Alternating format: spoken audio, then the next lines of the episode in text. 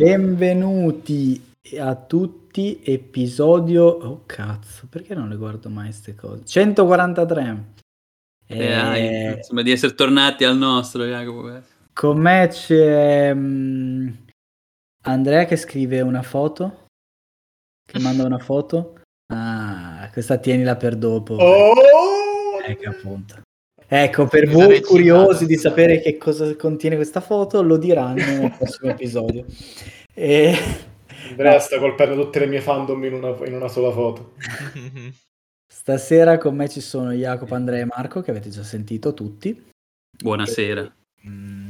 Vi sono mancato, Oh! Finita io la presentazione. E parliamo stasera di una serie TV. Mi è stato chiesto di parlare di serie TV, ma questa mi è stata chiesta più volte, quindi ci facciamo una puntata a parte. La serie in questione... Sono curioso di sapere anche chi ti ha chiesto più volte. Io te l'ho chiesto una volta io. No, 3 volte. Non è vero. Anche perché, piccola cosa che forse non sapevi, questa serie l'abbiamo vista solo io e te. Ottimo, perfetto. Beh, è uno di quei classici esempi in cui, come dire, non dico ci sono 2 persone più intelligenti nella puntata, ma comunque ci sono 2 persone più, come dire, che portano un'opinione informata e 2 profani, si direbbe, no? Oh, andiamoci piano, No, stasera che mi girano un po', stasera. Chiedo scusa a tutto il pubblico. Allora, la puntata riguarda una serie TV che è appena uscita, ed è appena uscita la prima parte, penso, della prima stagione, perché da quello che ho capito è divisa in due parti da 12 episodi. E quindi diciamo queste 2 parti le possiamo chiamare stagioni, anche se in realtà tipo nei siti inglesi dice 24 episodi a stagione, ma va bene lo stesso. Questo non lo sapevo nemmeno io, avevo capito 2 stagioni e basta. Sì, in teoria, cioè è quello che noi chiamiamo... Scusate, partita Siri. È quello che chiamiamo 2 stagioni, però non so perché nel sito di... Vabbè, comunque, non c'entra un cazzo. 12 episodi sono usciti...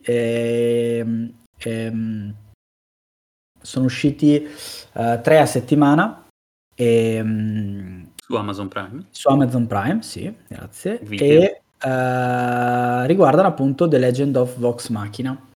E vabbè, di questa serie in realtà può introdurla anche Marco, perché lui la conosce meglio, visto che io so poco. Quindi è per questo che hai voluto, che mi hai invitato stasera, così c'era comunque qualcuno che poteva introdurre la serie al posto tuo.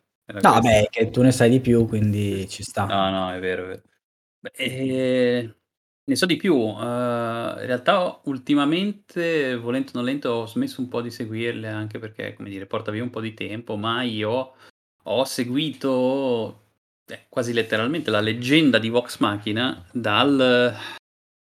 Io non oso neanche pensarci, 2014-15 non sono sicuro, ovvero quando i protagonisti / autori della serie, che sono un gruppo di voice actor americani, di doppiatori americani, hanno cominciato a portare la loro campagna di D&D, che stavano già giocando, come dire, privatamente a casa loro, sul canale di Twitch di Geek and Sundry,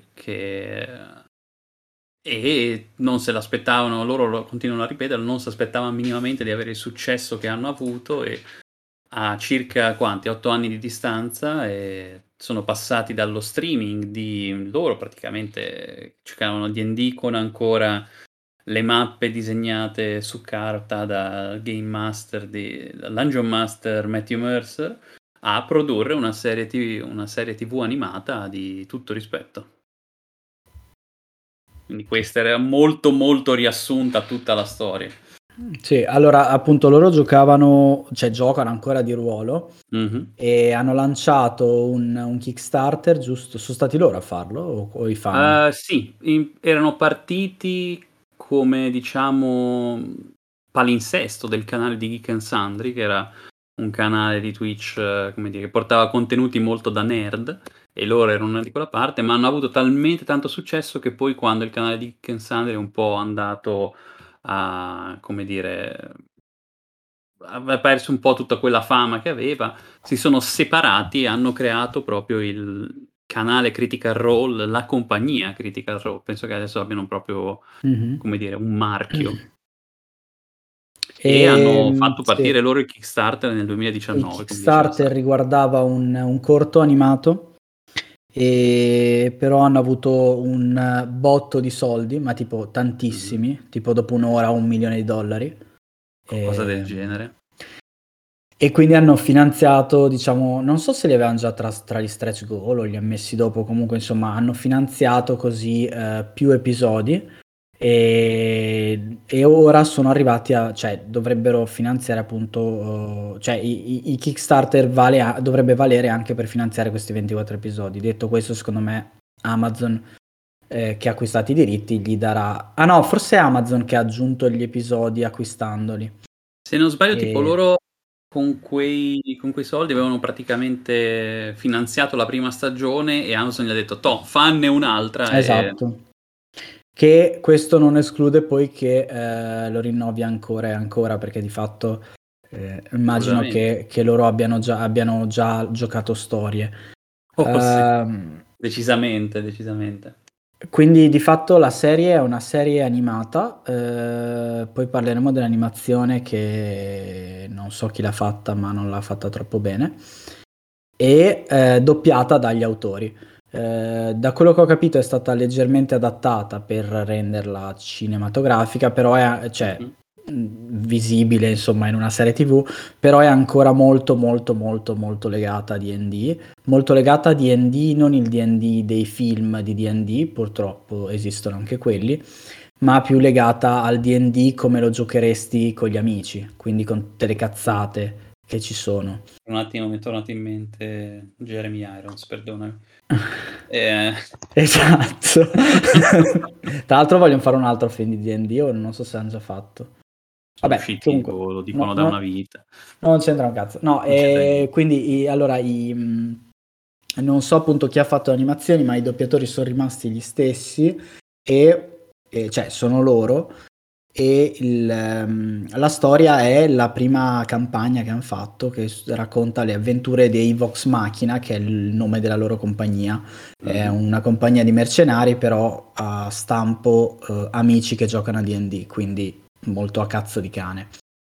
E poi va anche detto rispetto a, come dire, le nuove campagne, diciamo dalla 2 in poi, che anche loro prendevano un po' la cosa forse non dico più seriamente, ma con più, come dire, con anche capendo quello che si era arrivato a creare, anche con leggermente un po' più di serietà.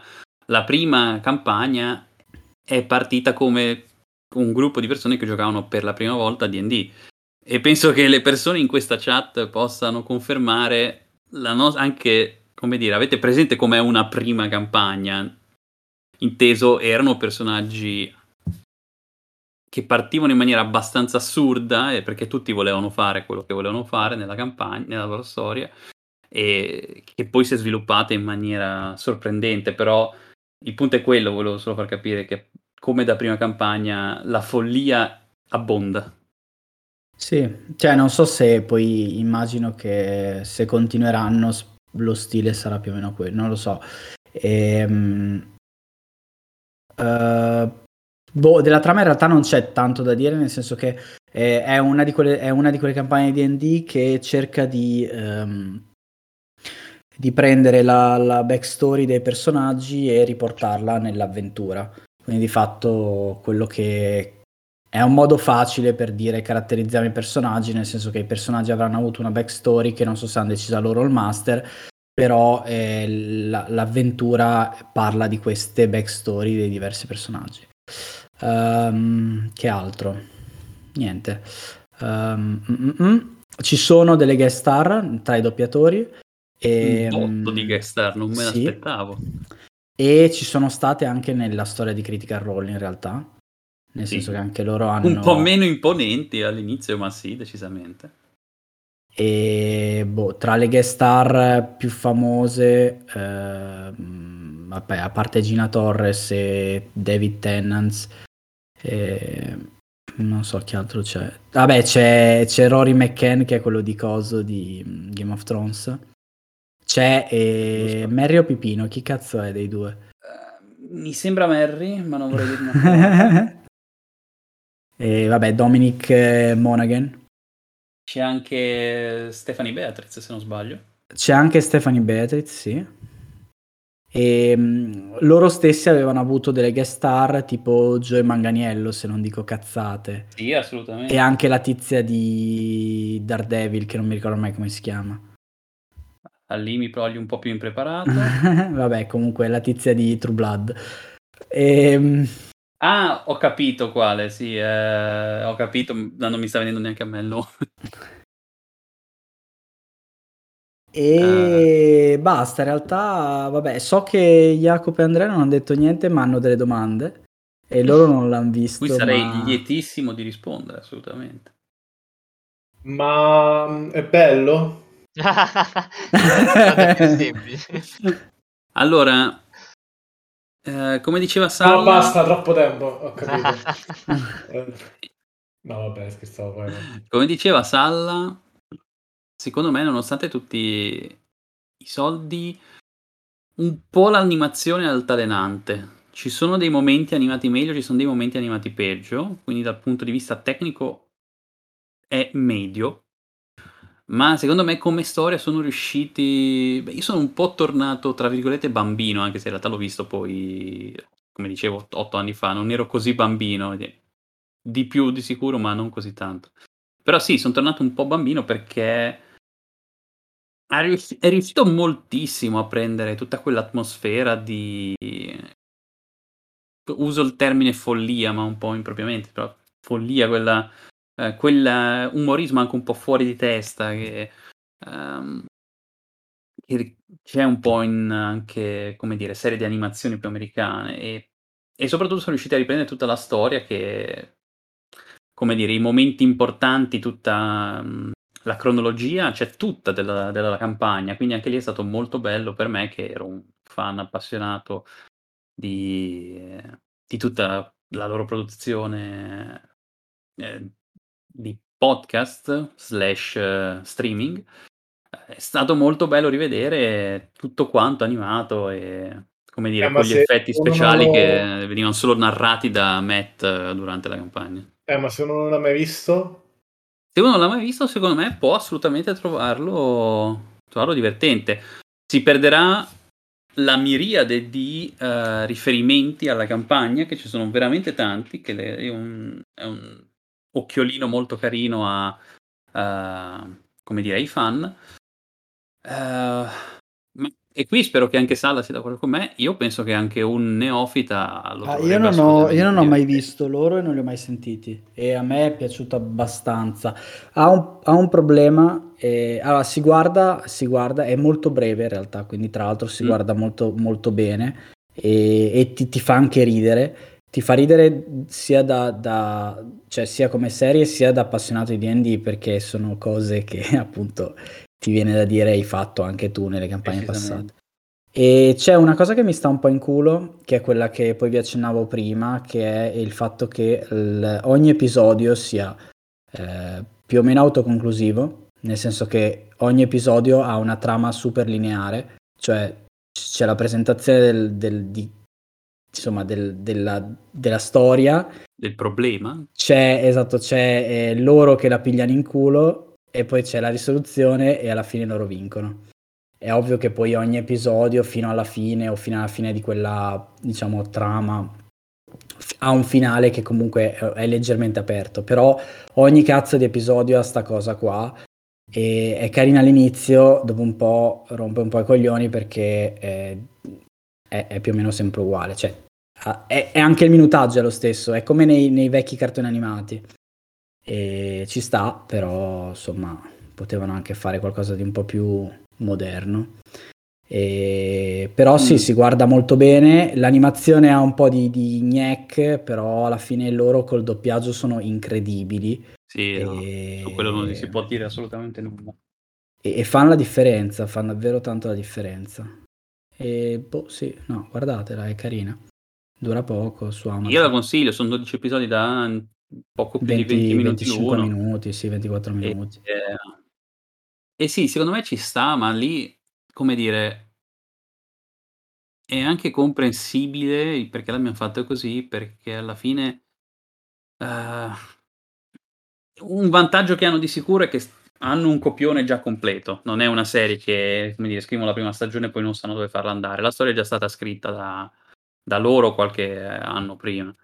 Il riadattamento, soprattutto perché, di nuovo, quelli che vengono riassunti in questi 12 episodi, io non ho fatto, cavolo, non ho fatto bene i conti, però non ci ho pensato di guardarci, infatti è stato stupido.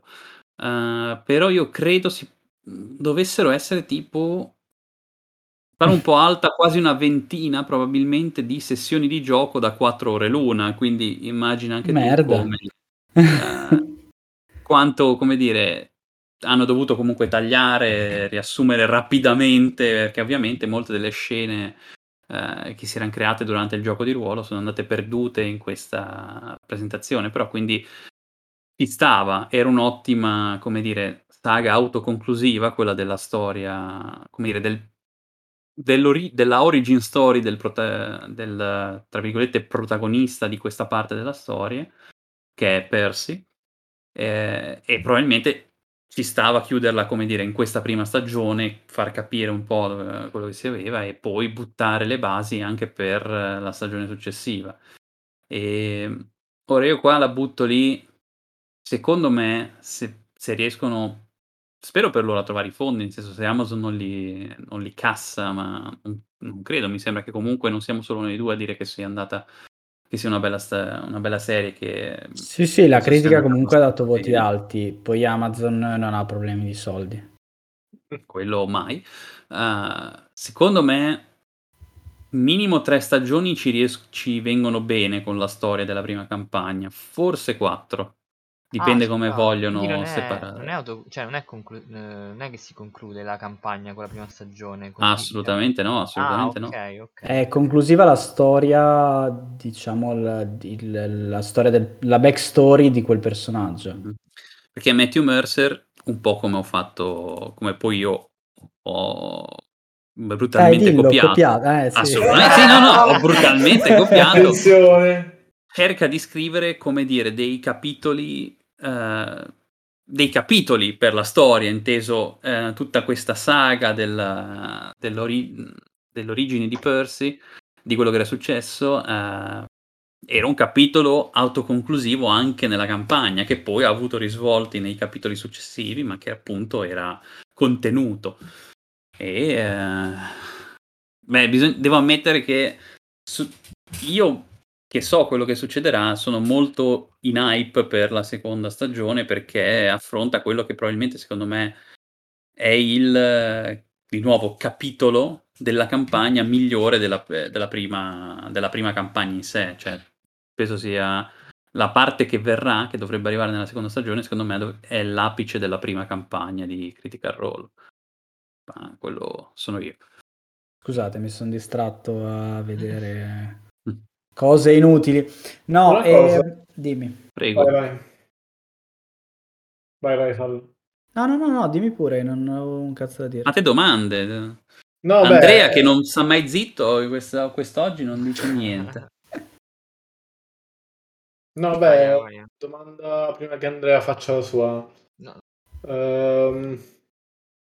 Cioè, io ho visto uno show che come concetto è simile, ma parte da un'idea completamente diversa, cioè Harmonquest. Diciamo che l'idea era diversa, nel senso che l'idea era partita da Ricky Gervais Show, che era praticamente una specie di podcast o di programma radiofonico dove loro parlavano, c'era Ricky Gervais, Stephen Merchant e Carl Pilkington, e parlavano, cioè, con questo qui che era un matto feroce, questo Carl Pilkington, e poi dopo l'hanno animato, cioè erano conversazioni reali, poi dopo animate, ma erano le stesse conversazioni, non è che le hanno rifatte per animarle.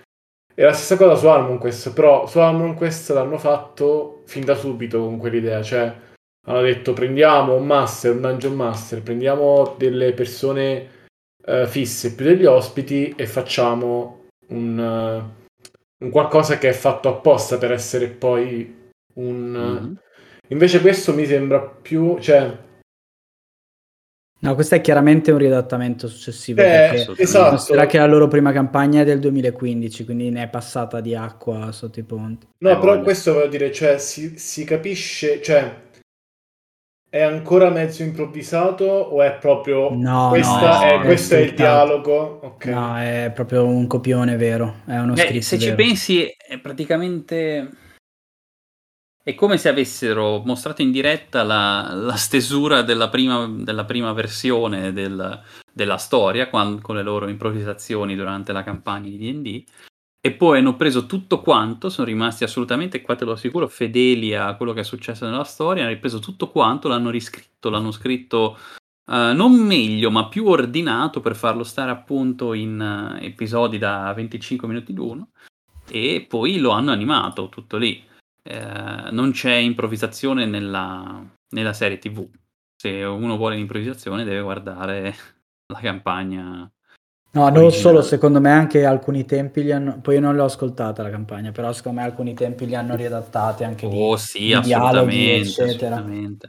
Perché sono molto cinematografici e ci sta, però ecco, non è, cioè si vede che non è una campagna di D&D senso stretto. Lì ti potresti sorprendere di quanto alcuni dialoghi in realtà sono stati improvvisati durante la campagna, perché forse c'ho anche, immagino a quali punti tu ti possa riferire, e ti sorprenderebbe sapere che in realtà il doppiatore di Percy è più fuori di testa di quanto non sembri, potrebbe aver già detto quello che diceva. No, ma ci sta, però cioè ecco, noi quando giochiamo a D&D, se c'è una porta semichiusa stiamo lì a guardarla, quindi immagino che anche loro abbiano fatto le stesse cose, e quindi questa roba varia vabbè, ci sta, cioè questo la rende migliore. Purtroppo hanno voluto dargli questo taglio del cazzo di ogni episodio con una sfida, cioè ogni episodio ha la sua sfida che finisce alla fine dell'episodio. Non è una cosa negativa, è una cosa che non va più molto di moda. Tutto okay. Qui. Tu dici ci devono essere più continuità, diciamo, tra un episodio e l'altro. Non tanto la continuità, però.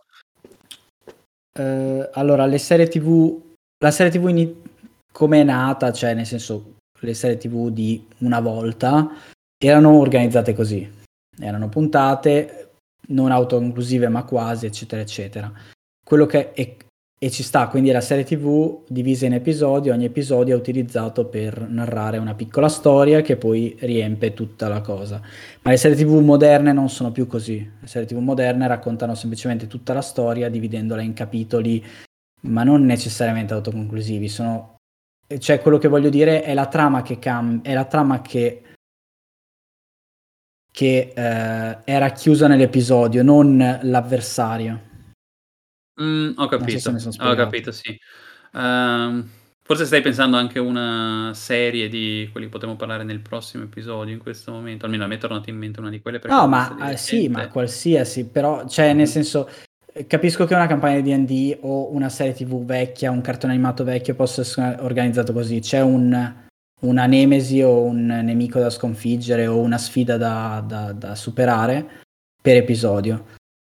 Purtroppo, nel senso, la moda adesso dice che le serie TV non vengono più scritte così, o quasi più scritte di così. Questa lì penso che fosse principalmente per due motivi, anche che è stata scritta così, un po' stati costretti, perché dicevo, come dicevo prima, la mole di storia di tutto ciò che era accaduto era enorme anche solo in questa prima stagione, e secondo me ci stava a cercare di darle un senso,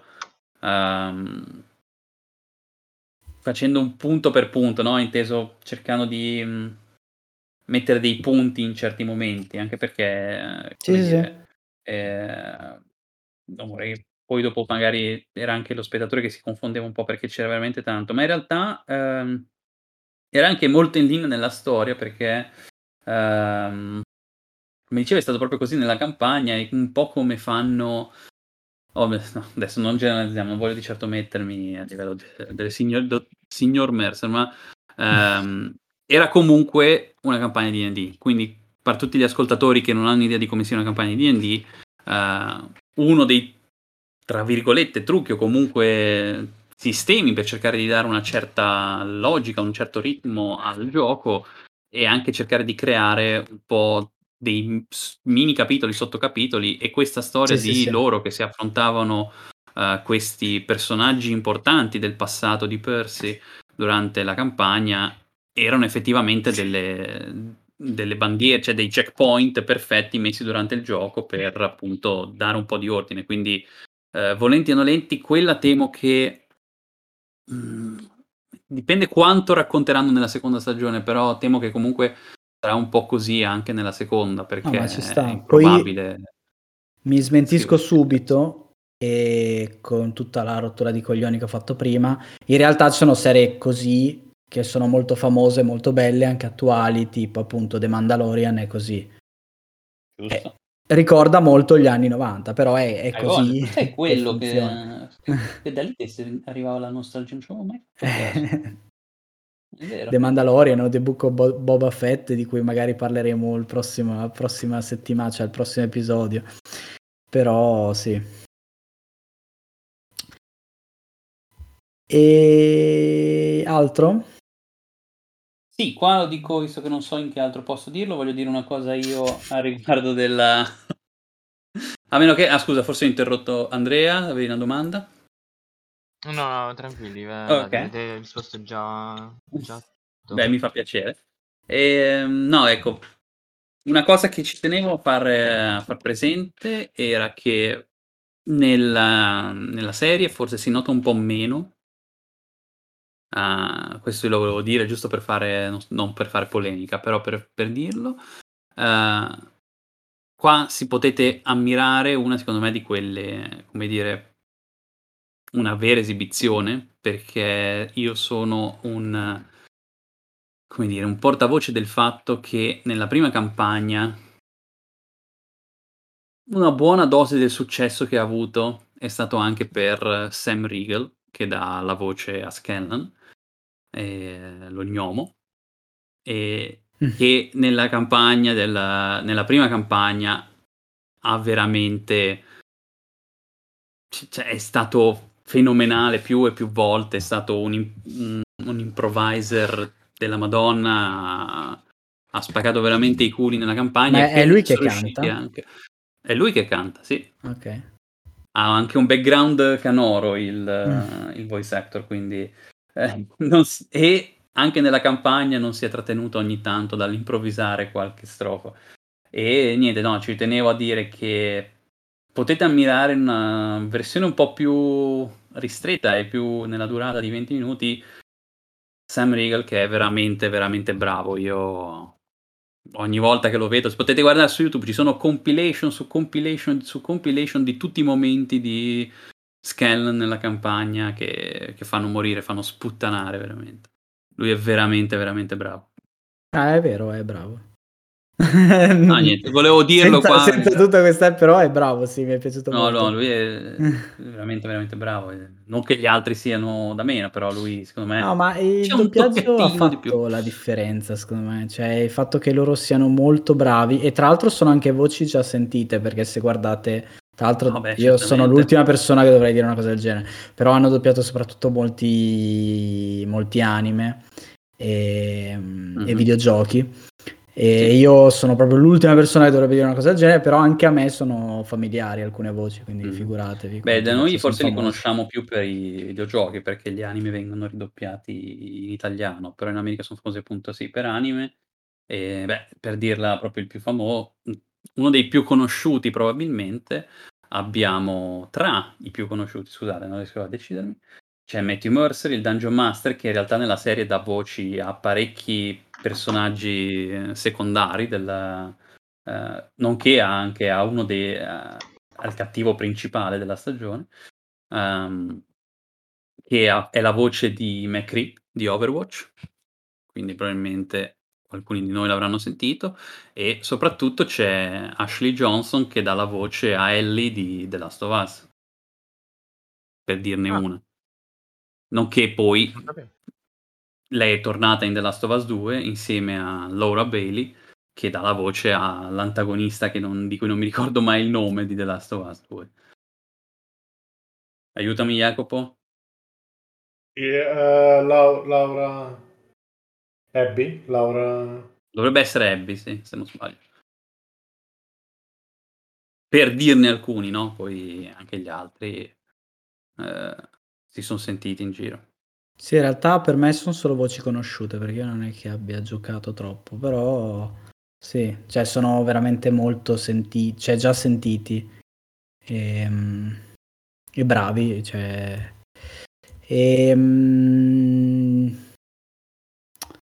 basta, non so se avete altro da aggiungere, altro da chiedere, e guardatela se vi capita, è su Prime e appunto non vi occupa tanto tempo perché non è lunghissima, e la seconda stagione uscirà, non lo so, non c'è ancora scritto sulla pagina di Wikipedia e purtroppo, ma spero presto, sono curioso di vedere la mia parte preferita animata. Ecco, spoiler! Che ho detto! Va bene. No, non sapevano che sarebbe stata animata, in realtà era in stop motion. Merda, sarebbe fighissimo. Va bene, grazie di averci seguito e ci sentiamo prossima settimana per tutte le altre serie TV di cui non avete sentito parlare stasera. Ciao! Ciao!